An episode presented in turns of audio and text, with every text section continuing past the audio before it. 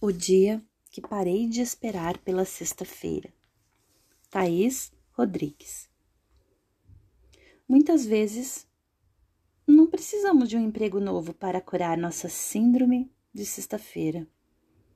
Precisamos parar e analisar nossos comportamentos e a maneira como estamos enxergando a vida e os novos desafios.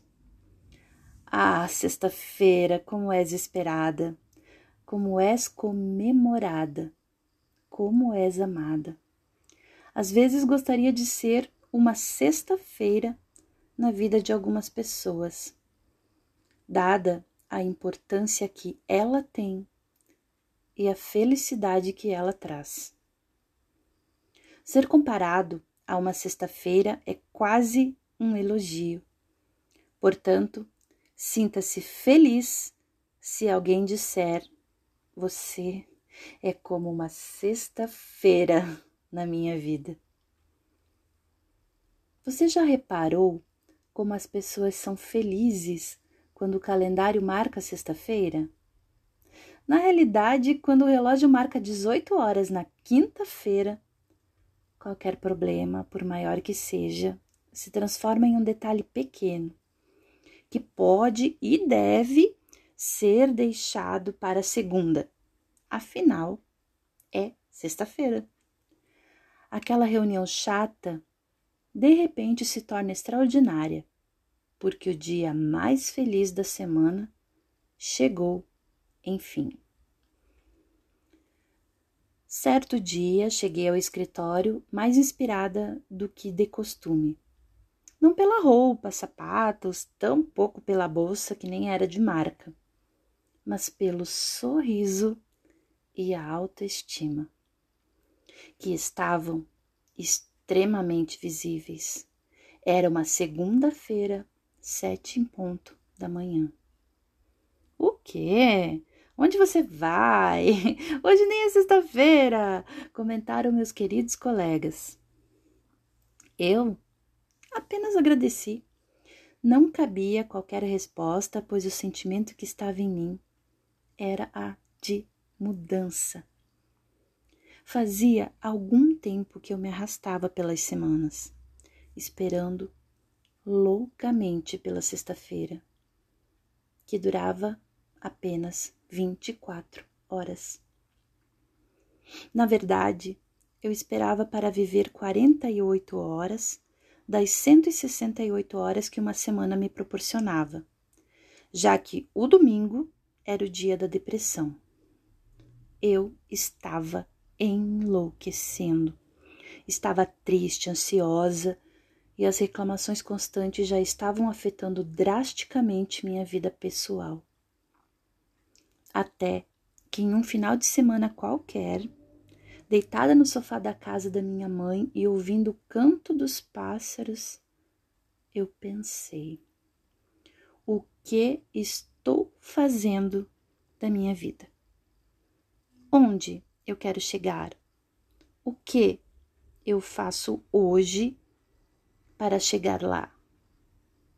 Porque eu estou tão desmotivada.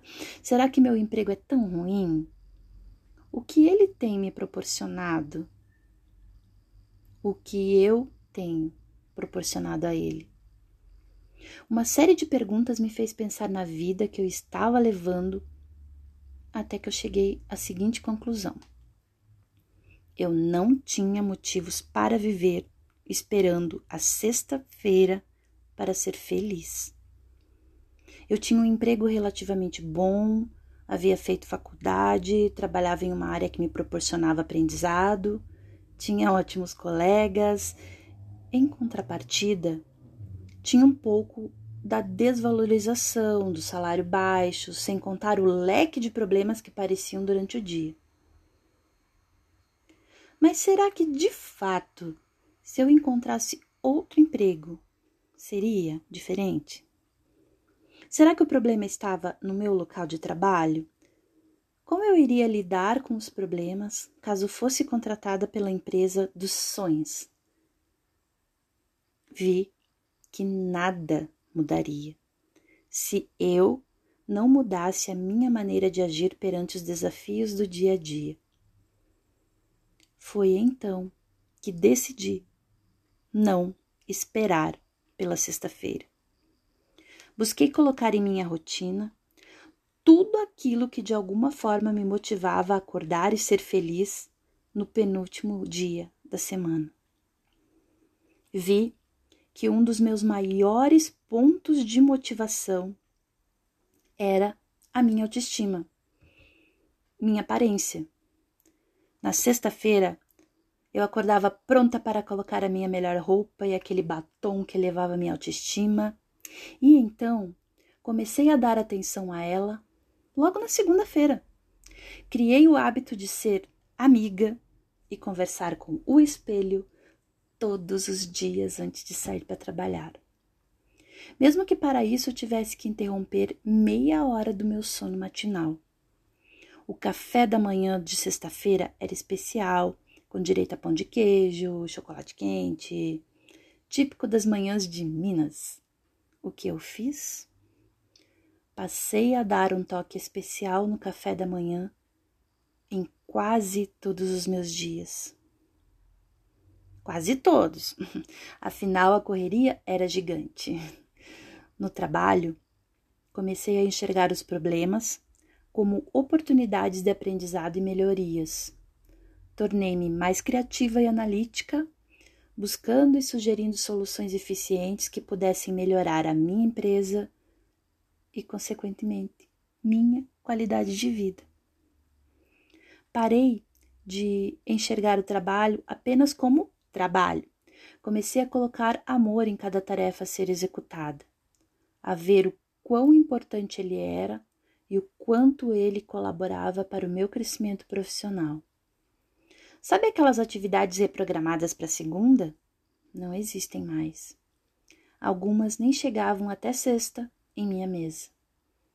Vou explicar o que ocorreu. Com o tempo, fui percebendo que grande parte dos problemas que existiam eram criados ou aumentados pela minha incrível capacidade de reclamar até da maneira como eu respirava. Incrível, não é mesmo? Percebi que eu estava ocupando meu tempo com reclamações inúteis ao invés de buscar soluções para os novos desafios.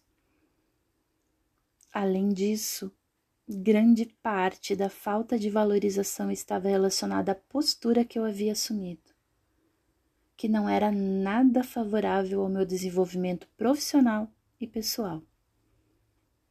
A partir de então, os dias ficaram mais leves. Vi que eu poderia sim ser feliz de segunda a segunda. Que eu não precisava esperar a sexta-feira para estar bonita ou para fugir para um barzinho com amigos. Minha rotina poderia ser conscientemente quebrada se aquilo me fizesse feliz.